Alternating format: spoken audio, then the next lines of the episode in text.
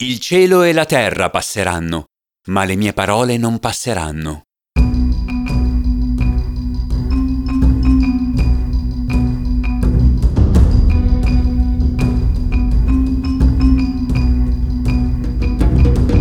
Il tema della fine del mondo ha ormai invaso i media.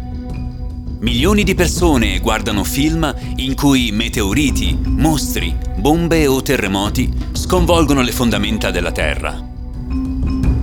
Armageddon, Independence Day, Deep Impact, The Day After Tomorrow, 2012 sono solo alcuni dei titoli che hanno tentato di esorcizzare questa catastrofe finale.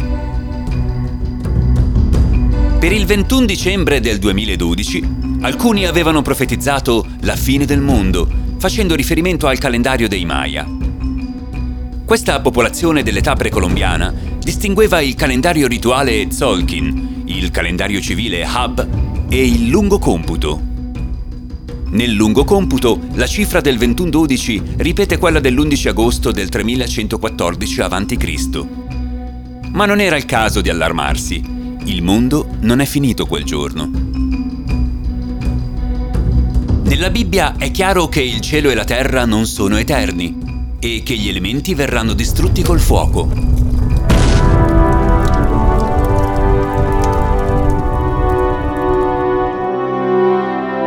Noi però aspettiamo nuovi cieli e nuova terra, nei quali abiti la giustizia.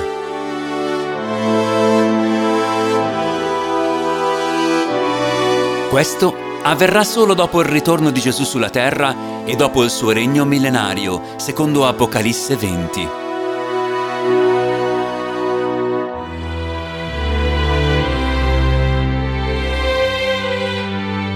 Fatto che questa terra e che la nostra vita biologica non durino per sempre dovrebbe portarci a pensare a ciò che invece è eterno.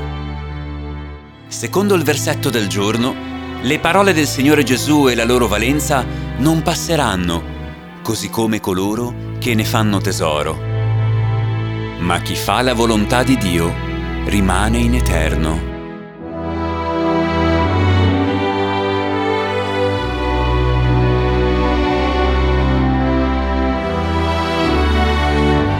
Cosa potrà capitarci se siamo in armonia col nostro Creatore?